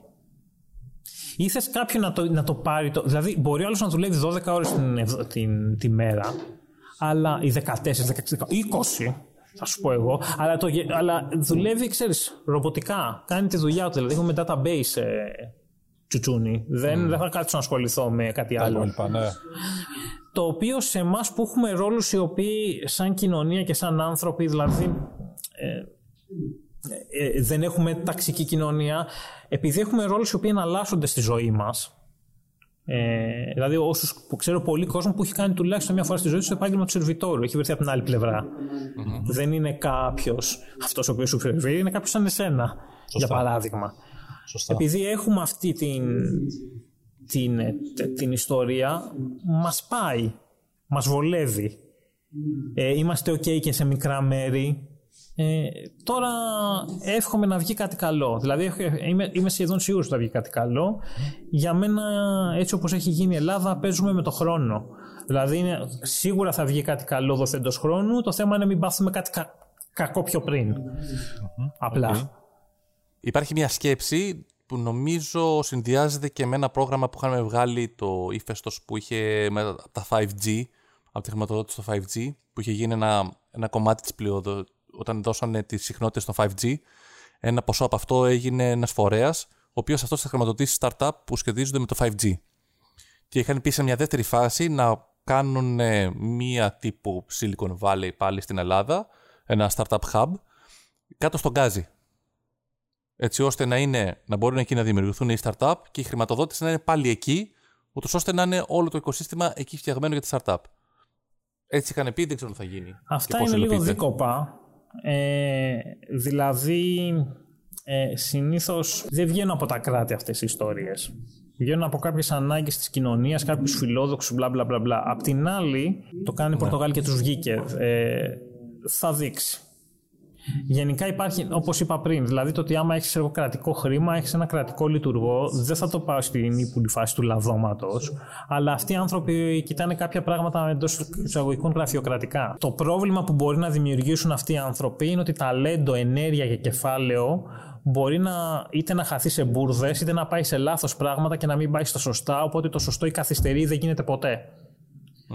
Δηλαδή, εμένα ας πούμε, θα ήθελα, ας πούμε, ας πούμε ότι έχει τη Workable, που αυτή τη στιγμή σε όλο τον κόσμο τη χρησιμοποιούν. Δεν θέλω ο επόμενος ιδρυτής Workable, για παράδειγμα, να πει «Α, ωραία, άρπαξα τόσο από το κράτος, πάω αγοράζω μια βίλα, νοικιάζω τρία σπίτια και τελείωσε, γεια σας». Mm. Ή να πει ότι θα, θα κάθομαι και θα τα αρπάζω, ας πούμε. Δημήτρη, θα γύρνας ποτέ στην Ελλάδα πίσω μετά από αυτά που έχεις ζήσει εκεί? Εγώ ήθελα, επειδή στην Αγγλία έχω μια, υπάρχει μια μπαταρία σε μένα, υπήρχε, mm-hmm. που δεν το ξέρα. Δηλαδή υπήρχαν άτομα τα οποία με το που κατέβηκαν από το αεροπλάνο είδανε τι γίνεται, είπανε θέλω να φύγω. Εντάξει, δεν δε γουστάρω, θα κάνω σπουδές και θα φύγω. Mm-hmm. Ε, εγώ διαπίστωσα, εγώ ήθελα να μείνω, διαπίστωσα ότι από ένα σημείο και μετά στη δεκαετία άρχισα να κλωτσάω πολύ έντονα. Το πρόβλημα που έχω είναι ότι η σύζυγός μου δεν είναι Ελληνίδα και έτσι ah. είναι λίγο δύσκολο. Κοιτάζοντας το τώρα αντικειμενικά απ' έξω, αν ήμουνα μόνος μου, ε, μου τη σπάει το ότι, το ότι υπάρχει πολύ μεγάλος έλεγχος του κράτους και πάρα πολύ γραφειοκρατία. Στην Ελλάδα. Και πάρα πολύ, ναι, στην Ελλάδα. Mm-hmm. Φόροι, νόμοι και τέτοια. Δηλαδή δεν ξέρω πώς ε, άμα πει έμπαινα, θα άρχιζα να, να μπορούσα να, συμπερι... να, να, ενσω... να ξαναενσωματωθώ, ας πούμε, σε αυτή την κατάσταση. Ε, πόσο χρόνο έχεις πάει στην, στην Μεγάλη Βρετανία? είκοσι επτά είκοσι οκτώ. Α, οκ. Okay. Δεν ήσουν και... Τώρα είμαι πόσο, σαράντα κάτι. Mm-hmm. Ναι. Δηλαδή okay. Έχει περάσει δεκαετία. Mm-hmm. Okay. Ας πούμε. Οπότε, και ναι, αυτή yeah. είναι η, η, η ιστορία. Και εδώ είναι ένας που θεωρείται ε, all-star, ο Περακάκης, Πιερρακάκης, κάπως έτσι. Πιερρακάκης, ναι. Πιερρακάκης. Υπουργός αυτής της ψηφιακής μεταρρύθμισης, ναι. Ε, ας πούμε, δεν θέλω να υποβαθμίσω το έργο του, το οποίο εντάξει, ούτε χρειάζεται, ούτε ακούει τη γνώμη μου, αλλά μια κριτική που του ασκείται mm-hmm. είναι ότι ψηφιοποιεί τη γραφειοκρατία αντί να τη μειώνει. Ναι, αυτή τη στιγμή την ψηφιοποιεί, ακριβώς αυτό κάνει. Την ψηφιοποιεί τη γραφειοκρατία. Θα ήθελα δηλαδή και από τη συγκεκριμένη κυβέρνηση. Και αυτό, ας πούμε, αυτό κάνανε στην Πορτογαλία. Δεν είναι δηλαδή. Δεν κάνουν αντιπολίτευση κάπου. Το ίδιο δηλαδή. Ακολουθούσαν mm-hmm. επιχειρηματίες και τους έλε, βλέπανε πού κολλάμε. Mm. Ας πούμε.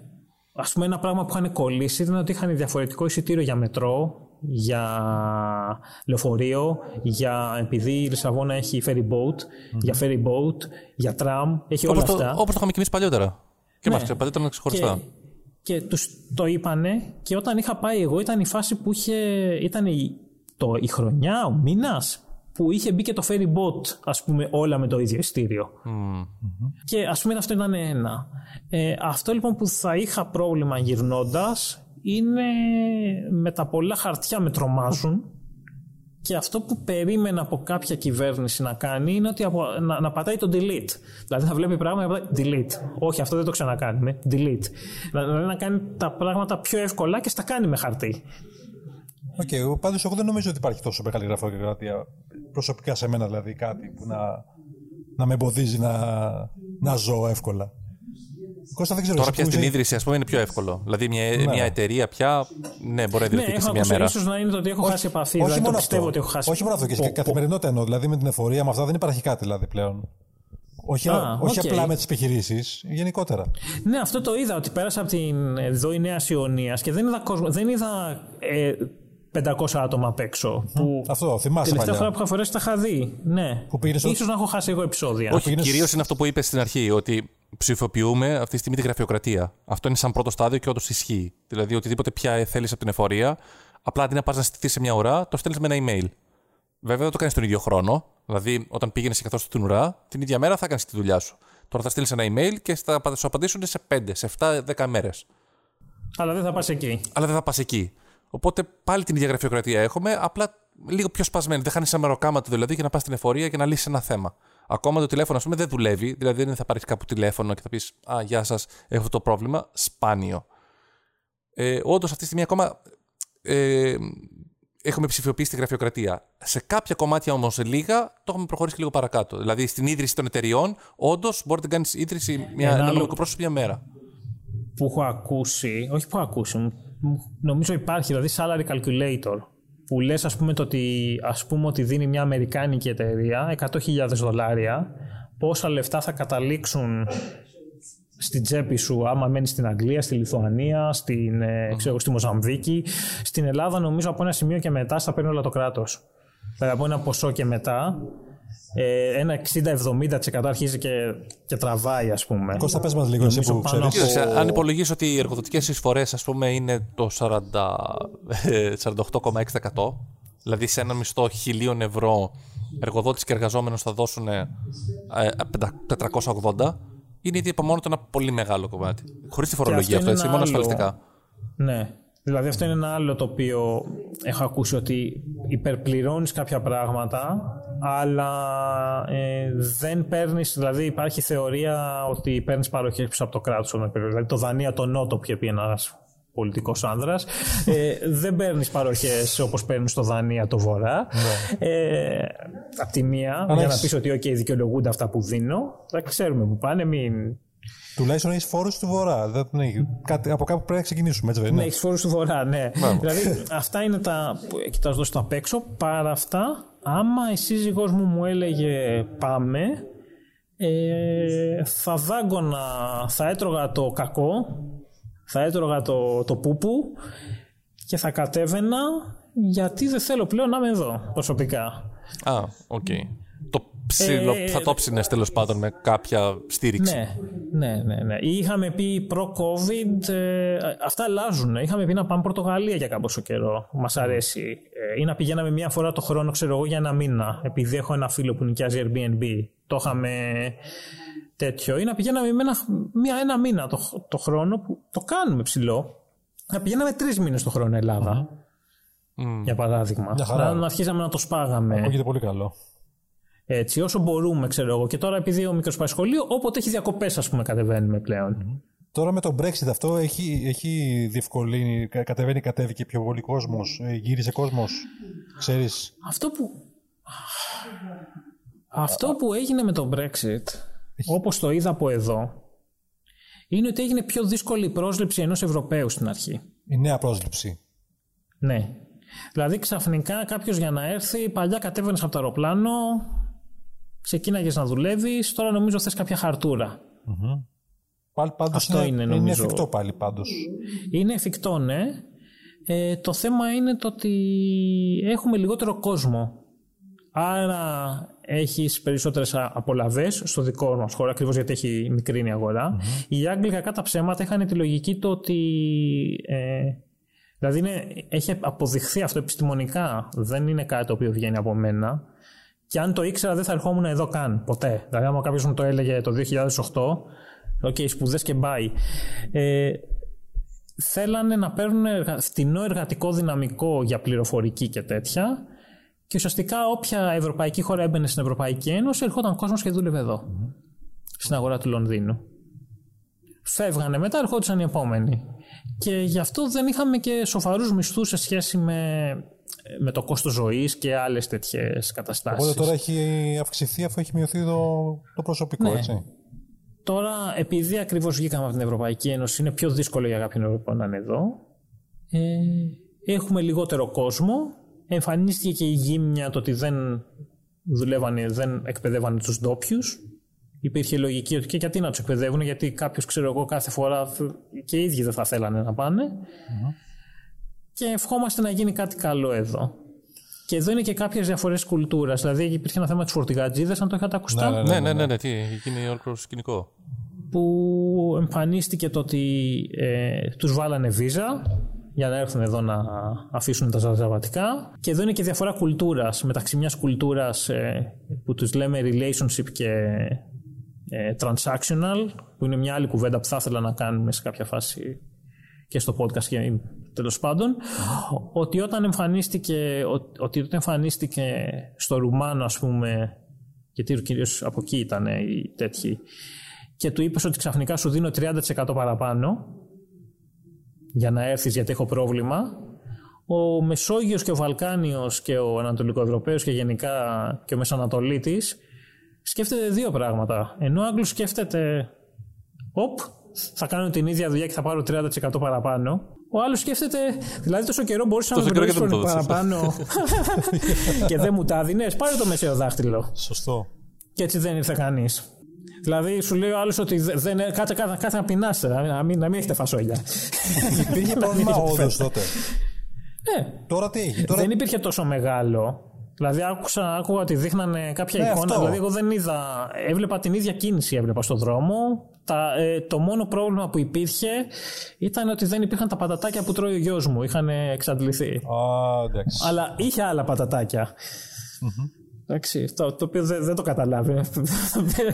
το άλλασα στο τέλος. Αυτό, αυτό είναι το μόνο πρόβλημα που είχα εκείνο τον καιρό. Προσωπικά εγώ. Και που μένω έξω από το Λονδίνο. Ναι. Mm-hmm. Υπήρχε κανένα πρόβλημα με τα καύσιμα, αν θυμάμαι καλά όμως. Ναι. Ε.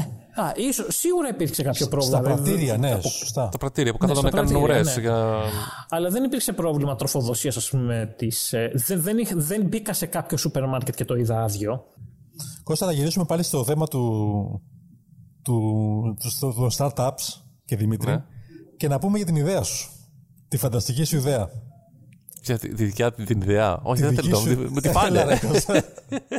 Εγώ θέλω να φτιάξει κάποιος ένα περίπτερο να μπορώ να αγοράζω το επίφανή μου, το non-stop comics μου, αυτά που βγάζουν οι εκδόσεις Μικρός Ήρωος, ένα Ντόναλντ, ένα Mickey Mouse, να μου έρχονται στο σπίτι. Δεν και υπάρχει... επίσης η σύζυγός μου θέλει σοκοφρέτες. Δεν υπάρχει το e-food για αυτό το πράγμα.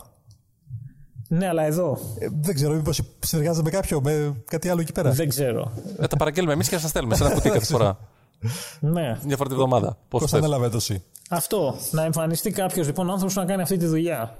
Ε, δεν το κάνω αυτό. Υπάρχουν, νομίζω, βγαίνει το πα... επίφανη αύριο και θα το διαβάσω. Το επίφανη είναι πότε. Πολύ σημαντικό. Δεν το έχω δει ποτέ όμως. Γιατί.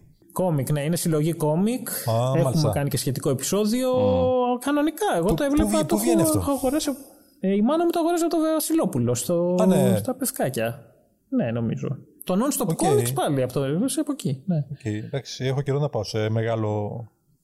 Μεγάλο μαγάζι που πουλάει τύπο, δηλαδή αυτό. Και το είχα δει και στην Ομόνια. Τώρα εντάξει. Και δεν είναι... Δηλαδή, όχι σε, σε περίπτερα, όχι σε κομιξάδικα μόνο. Mm. Αυτό θα ήθελα. Κάποιος startupper κάπως να το κάνει με τα logistics, να μπορούμε να αγοράσουμε σοκοφρέτες. Με το κτέλ και με το κτέλ γίνεται αυτό. Εντάξει, εύκολο. Φυσικά. Κτέλ Λονδίνου, δεν υπάρχει εκεί πέρα. Μπράβο, το βάζεις ένα δέμα και το φύγει. Λοιπόν, πάμε στο κλείσιμο. Πάμε. Δεν μας έχεις απαντήσει ακόμα, μας χρωστάς ακόμα έννοιες. Τι είναι οι Ventors, γρήγορα. Έλα. Τι είναι οι Ventors. Ναι, yeah, Ventors σημαίνει προμηθευτής. Δηλαδή είναι όποιος χρησιμοποιείς για, ξέρω εγώ. Ωραία, τι είναι ο entrepreneur. Α, είναι ίσως ο τύπος ο οποίος ε, φτιάχνει την εταιρεία και την τέτοια. Και επειδή πολλές φορές κάποιος ο οποίος έχει φτιάξει μια εταιρεία που έχει πετύχει, κάνει κι άλλες, ε, έχει γίνει ρόλος. Δηλαδή είναι ο άνθρωπος ο οποίος, ε, ο οποίος κάνει τα πάντα ουσιαστικά ή τις ξεκινάει. Που μάλιστα. είναι κάτι που το οποίο στην Ελλάδα το έχουμε, δηλαδή δεν χρειαζόμαστε κάτι ξεχωριστό. Ωραία. Τι είναι, τι είναι οι βι σις. Οι βι σις είναι, ε, βγαίνει από το adventure capital, που γενικά γίνεται venture γιατί το adventure χτυπάει. Είναι ουσιαστικά εταιρείες οι οποίες επενδύουν μεγάλα ποσά σε startups. Έχουν, υπάρχουν τρία τέσσερα μεγάλα στην Αμερική και άλλα, ε, και το κάθε ένα ίσως έχει και τη δική του στρατηγική για το πώς το κάνει. Ας πούμε αυτό του Peter Thiel επενδύει σε πολύ λίγες εταιρείες και θέλει να έχουν μια εντελώς δική τους τεχνολογία, ένα μονοπόλιο όπως mm-hmm. λέει. Υπάρχουν άλλα τα οποία επενδύουν ξέρω, μεγαλύτερα ποσά και σε ιδέες οι οποίες μπορεί να έχει κάνει κάποιος άλλος, αλλά νομίζω ότι εσύ μπορεί να την κάνεις καλύτερα. Αυτή είναι η λογική του Andreessen Horowitz για παράδειγμα. Ωραία, τι είναι οι Angels? Οι Angels είναι αυτοί που μπαίνουν στους. Ε, ε, είναι η έννοια του άγγελου που έρχεται και σου δίνει ε, κάτι. Ε, έρχονται και μπαίνουν. Στη, από εκεί ξεκινάει. Έρχονται και μπαίνουν στα πρώτα, στα πρώτα στάδια, δίνοντας ποσά ε, της τάξης των δεκαεπτά χιλιάδες δολαρίων για να ξεκινήσει κάτι, ας πούμε. Οι πρώτοι μικροχρηματοδότες δηλαδή. Την, την ιστορία. Ναι, κάπου εκεί είναι οι πρώτοι επενδυτές. Και πολλές φορές συμμετέχουν και με τις δικές τους γνώσεις. Ωραία. Ε, πρώτος γύρος χρηματοδότησης έρχεται. Όταν κάποια εταιρεία φτάσει σε κάποιο, σε κάποιο όριο, που είναι αυτό. Είναι, δεν υπάρχει πλέον. Δηλαδή η φάση είναι το ότι όταν. Αυτό που θα μπορούσαμε να πω συντηρητικά είναι ότι όταν έχει φτάσει σε κάποια φάση όπου ε, ξέρουμε τι θέλουμε να κάνει, ξέρουμε που θα το. Έχουμε λύσει τις βασικές απορίες, ουσιαστικά σταματάει να είναι startup. Δηλαδή έχουμε ε, αυτό που λέμε lift the assumptions, έχουμε mm. απαντήσει στα ερωτήματα και θέλουμε απλά να αρχίσουμε να το μεγαλώνουμε πλέον. Okay. Και θέλουμε άρα, πολλά λεφτά. Ακόμα αυτό και για δεύτερο ο... γύρο χρηματοδότησης. Έτσι, έχουμε πρώτο ε... γύρο, δεύτερο γύρο χρηματοδότησης. Δεν έχουμε συνήθως για τρίτο γύρο χρηματοδότησης. Γιατί? Ε, γιατί συνήθως άμα πάρεις, ξέρω εγώ, ας, αν πούμε σαν πρώτο το series, δηλαδή το χι ε, εκατομμύρια, μετά άμα πάρεις κι άλλα εκατομμύρια, ή παίρνεις τα ίδια για να αλλάξεις λίγο, ή παίρνεις περισσότερα για να κάνεις πράγματα, μετά, ε, μετά ουσιαστικά.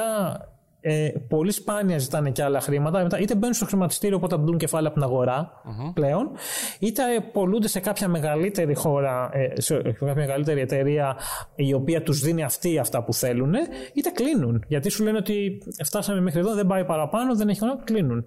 Ah, επομένως, ε, γι' αυτό δεν ακούμε συνήθως για τρίτο γύρο χρηματοδότησης. Πολύ ωραία. Ε, δεν έχω κάτι άλλο. Η Άρη, έχεις κάτι άλλο? Όχι, δεν έχω κάτι άλλο. Νομίζω έχω καλυφθεί. Αλλά λίγο μπερδεύτηκα στο τέλος, αλλά εντάξει, θα το, θα το βρω, θα το βρω. Γενικά, δηλαδή, μου ε, άνοιξες πιο, πιο πολλούς οριζόντες με αυτή τη συζήτηση που δεν είχα στο μυαλό μου καν, Δημήτρη. Οκ. Okay. Okay. Ωραία, λοιπόν, αυτό ήταν για σήμερα. Ε, σας ευχαριστούμε πάρα πολύ που μας ακούσατε και μας παρακολουθήσατε. Και ευχαριστούμε πάρα πολύ τον Δημήτρη που ήταν μαζί μας σήμερα. Δημήτρη. Εγώ. Και θα, θα τα πούμε μαζί την επόμενη φορά. Έγινε. Ναι. Γεια σας. Γεια χαρά. Μεσσία ποιον είναι στην Ελλάδα? Μελέτα Μεσσία είχε βγει για το, για τον Γκούλι, νομίζω. Το... Α, δεν θυμάμαι. Μωυσή, Μωυσή, sorry, Μωυσή. Προβλήματα της χώρας.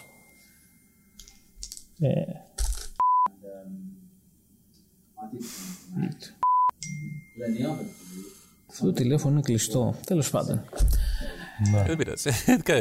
Γιατί κάνει. Θα το κλείσω, θα το κλείσω τώρα. Μην το κλείσεις, είναι Nokia τρία δύο ένα μηδέν, είναι. Μοναξιές.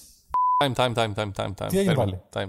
Ε, φτάσαμε, έφτασε τα σαράντα λεπτά, πρέπει να το κλείσω. Περίμενα. Θέλω να το κόψω, να κάνεις πολύ κοπτοραπτική. Δεν πειράζει, φυσικά. Ο Κώστας, καλά, καλά.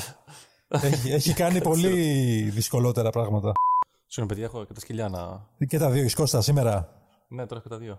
Μήπως χάσαμε ένα recording. Κώστα, ναι. Κώστα, τα έχουμε τα δύο πριν. Δεν ξέρω. Πού είναι το δω, κάτσα το δω. Oh. Όχι, μη μου πεις. Θες μία, άντε. Δεν είχα δεύτερο gadget. Γιατί, αλήθεια. Δεν θυμάμαι. Μπορεί. Νομίζω το πάτησα, ρε. Μη μου λέτε, μη με αγχώνετε τώρα. Στο ενδιάμεσο, ενώ ψάχνει, έπαθα για σπάνια μου συμβεί, έπαθα κορεσμό. Δηλαδή, άκουσα ένα επεισόδιο και λέω δεν αντέχω άλλο. Ήταν όταν είπες ότι πήγες και ψήφισες Ανδρουλάκη. Τι έκανες? Όχι Ανδρουλάκη, χαχ, Λοβέρδο. Λοβέρδο δαγκωτό, ρε. Γιατί ρε Κώστα? Το χάσαμε. Το είχε κάνει zoom, αλλά δεν το προχωράει. Θα βάζαν να, να κουνάει το στόμα ο Δημήτρης και εμείς να κάνουμε μ, έτσι, αφού εντάξει. Αυτό είχε γίνει παλιά με τον Αυτιά, που είχε τον Βαμιάδη κάθε μέρα, νομίζω. Ποιον είχε. Και τι του είπε. Έλα. Και πρέπει να είναι και τη σκύλωση. Κάτσε, γιατί χτύπανε και εμένα την πόρτα.